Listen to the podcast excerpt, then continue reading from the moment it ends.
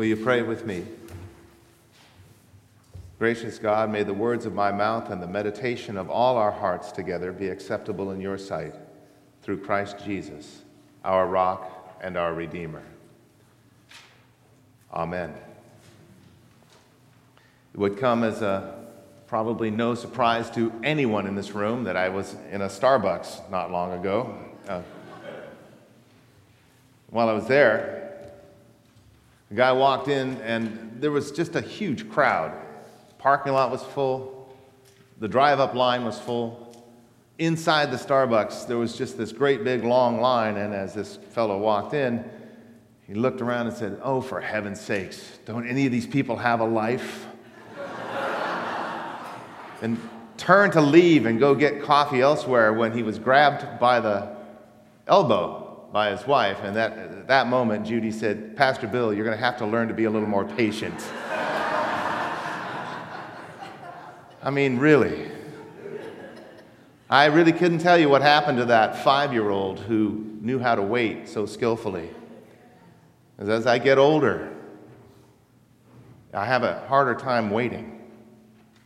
I want everything now. I don't know if I've been coached into it by our culture, which is instant and microwave, or if it's just that I sense my own clock running out and I want to get to things before I, I have more list than bucket left. I don't know. It's harder to wait sometimes. I was thinking this week about my undergraduate studies in art at the University of Redlands, and one of the classes that we took was in um, ancient uh, Eastern art. We looked at these incredible pieces that were produced by people in a 5,000 year old culture. Um, one of the things that um, fascinated me were these things that were, they may have had some ceremonial or religious use.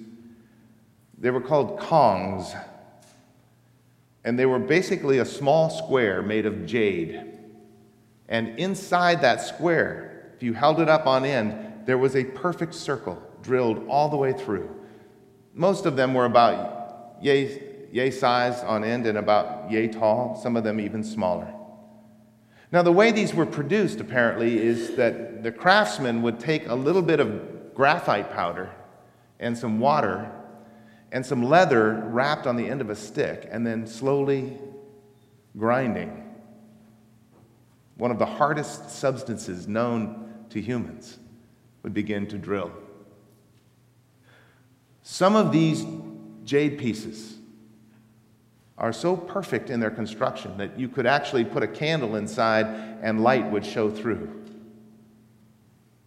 And the outside of them is intricately carved and decorated. They're extraordinary. But the thing that really le- left me just with my mouth hanging open was that it was typical, they said, for a master craftsman to start one of these pieces and work on it his entire life, one piece, his entire life, and hand it off to his hand selected protege. And this process repeated three or four times before the piece was completed. And none of the craftsmen who inherited the piece and made it their life's work changed one bit of the design. They simply received it, did their life's part, and handed it on to someone else. Honestly, if you're ever looking for a definition of humility, I think that's it. Somehow, this culture, which was 3,000 years before the time of Christ, had figured out that there are things in our lives that are bigger than all of us. And that it's a privilege to work on these things. Not a duty, not an onus, but just an absolute privilege. Something beautiful and perfect and wonderful, as fragile as a baby bird, is, is coming to life beneath our hands. And it's our privilege to just take our part in it. Why am I talking about this? Because in the 40th chapter of Isaiah, we have this incredible call passage. Now, I know what you're thinking. The call passage in Isaiah is actually in chapter 6. The year that King Uzziah died, I saw the Lord in his temple, high and lifted up, and the smoke of his train filled the temple. And I heard a voice cry, Here I am. And I said, All right, who will go for us? And I said, Here I am, send me. Isaiah 6. And we take that as the call of the prophet Isaiah. But here in Isaiah 40, we have another call story. And most scholars have taken to saying that this was written by an anonymous person who was in the school of Isaiah who had been carried into captivity in ancient Babylon when the city of Jerusalem fell. And then in that captivity, heard the voice of the Lord again. It's a second, they call this whole section of the Bible Second Isaiah. It starts in Isaiah 40. And this is written in a different perspective than Isaiah 6. You ever, you know, we sing the song, Here I am, Lord, it is I, Lord, I have heard you calling in the night. We, we sing all about the call story in Isaiah, Isaiah uh, 6, 1 through 8. Who will go for me? Here I am. And the Lord touched my lips and said, you know, you are now anointed to go and preach. If you just read a few verses further, what Isaiah was told to preach will make your hair stand on end if you had some. Um, because what the Lord said to Isaiah is, I want you to preach the easy, comfortable message. Tell the people what they want to hear. If they squawk, give them what they want. Give them a spoonful of sugar, heck, give them a half a cup of sugar. Just tell them what they want to hear. Because he told Isaiah, I'm about to judge them. I'm in the hallway and I'm about to open the door. And I don't want them to repent until I am finished judging them. It makes you think twice about saying, Here I am, Lord, send me when you hear a message like that. Just keep preaching what they want to hear. Because I am not ready to let them off the hook. Hmm. Isaiah raised his hand and said, uh, Lord, how long do you want me to keep preaching like this? And God said, I'm going to cut down the tree. I'm going to take off all the suckers. I'm going to cut it right down to the stump. And when the stump is there, I'm going to burn the stump too. So there's nothing left. You can understand why Isaiah may have been a little discouraged at that point. His job was to go out and preach exactly what everybody wanted to hear so that God could get through sifting Israel like wheat. And then God said, Whatever grows after I've burned the stump, they won't be able to say that it was anything other than the hand of God that did it. And so the Babylonians came, and Jerusalem fell, and the temple was destroyed, and the gates of the city were burned, and the walls pulled down, and the best and the brightest, the most stellar scholars, scientists, artists, singers, musicians that Israel had were carried off to sit at the feet of the king Nebuchadnezzar and to do everything at the pleasure of the foreign king. You want to know what it was like? Turn to that psalm that says, But how can we sing the Lord's song in a foreign land? It's like God put them in the timeout chair. Hey, go to your room. For how long? Till I call you back out. In one generation, two generations, three generations, four generations, we're kept there in exile, crafting the most beautiful piece of theological jade the world has ever seen. What emerged from the ghettos of Babylon was the understanding that the Spirit of God's own self is what's driving this train. It's not the land we live in, it's not the book we hold in our hand, it's not the beautiful decorations or the, the emotional ups and downs that we have, but it's the nature of God's own self that is our salvation. And so, after three or four hundred years in captivity, not that long, but a few generations, the word comes to Isaiah again. This time, God is having a conversation in the heavens. Comfort, oh, comfort my people. Speak to them that the door to the room is open, the timeout is over, they can come out, it's time to play, it's time to hug. And do you remember, friends, do you remember the feeling of your parents' arms around you when the transgression was forgiven and the reconciliation occurred? Do you remember? There's no greater feeling on earth. My parents set a boundary. I stepped through it. I broke the fence down. They had to repair the fence, and it's right that they should do so because I will not be able to live in the world where I don't have those boundaries. But now that I have learned the hard lesson, we can sit down and break bread again at the table, and we're in fellowship and the love of God, the love of my parents, the love of a family is intact once more. In fact, we learn that it was never disrupted.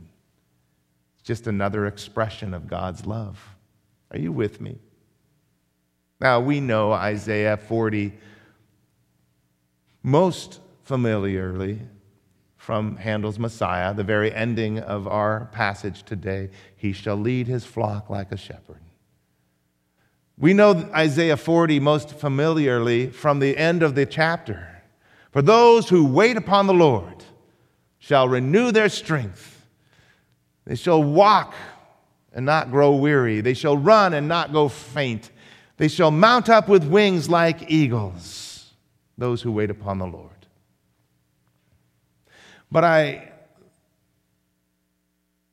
think we need to pay the attention that we needs to be paid to the first part of Isaiah 40.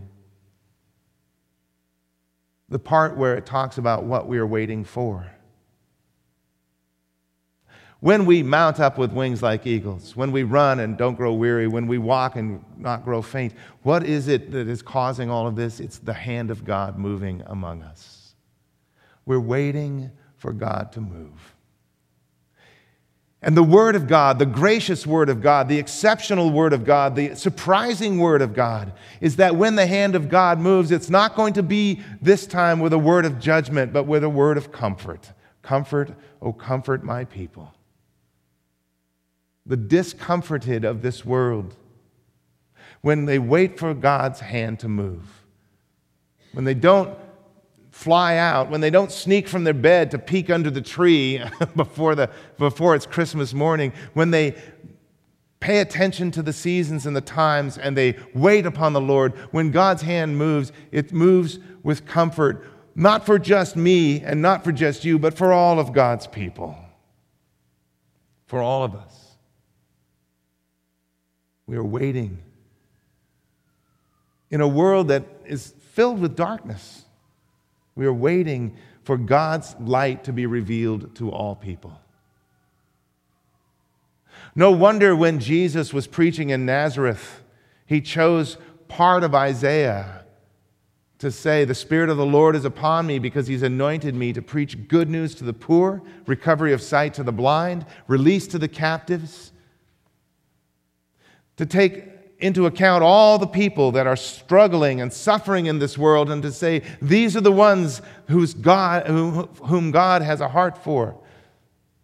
And so, because God has a heart for them, we have a heart for them too.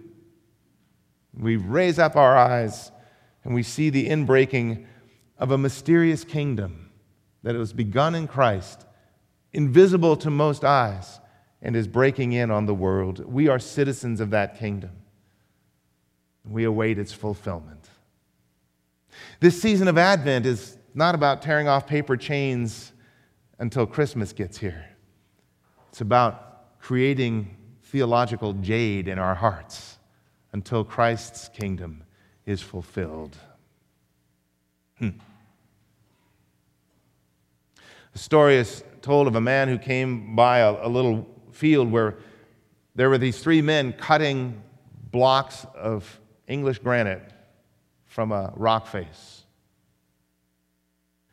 And they were spaced out as he went along the path. He could see each one of them. He, said to the first one, What are you doing there? He said, Oh, I got to sit here in the hot sun and chip away at these ridiculous rocks all day long. I can't wait till five o'clock when I have time off. And the second one, he said, Well, what are you doing here? And he said, Well, I'm breaking these rocks out of this thing and shaping them, and they're going to be used for some kind of a building. And I, I, I kind of try to make them all the same size so they'll build a good wall. It's a worthy living. It's not my favorite thing to do, but it's a, it's a living. And he came to the third one and he said, What are you doing here? And the guy stopped chiseling for a minute, sat back, lifted up his face to the sky, looked back down at the stone, and he said, I'm helping the bishop build a cathedral. And he smiled a big smile and went back to his work.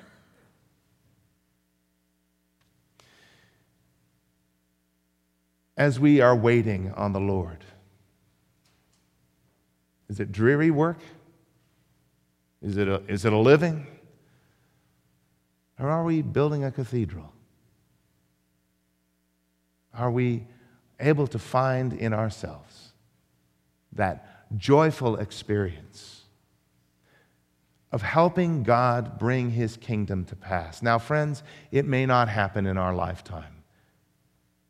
The return of Christ and the fulfillment of his reign may not exist. There may be many more generations to come. I don't know. But we have been given this gift of the gospel of Jesus Christ to share with our generation, to shine like a light in the darkness. To tell the world that is hurting right now and doesn't know what to do, comfort, oh, comfort my people, for the Lord has finished with the punishment, and he is sending a straight way in this wilderness so that his son can make his way through. 500 years after the time of Isaiah, John the Baptist appeared in the wilderness, quoting Isaiah and saying, The piece is almost finished. All the craftsmen have kept it. And now we're putting on the finishing touches. Only one thing remains for God to appear and show us all that we have been waiting for. Amen.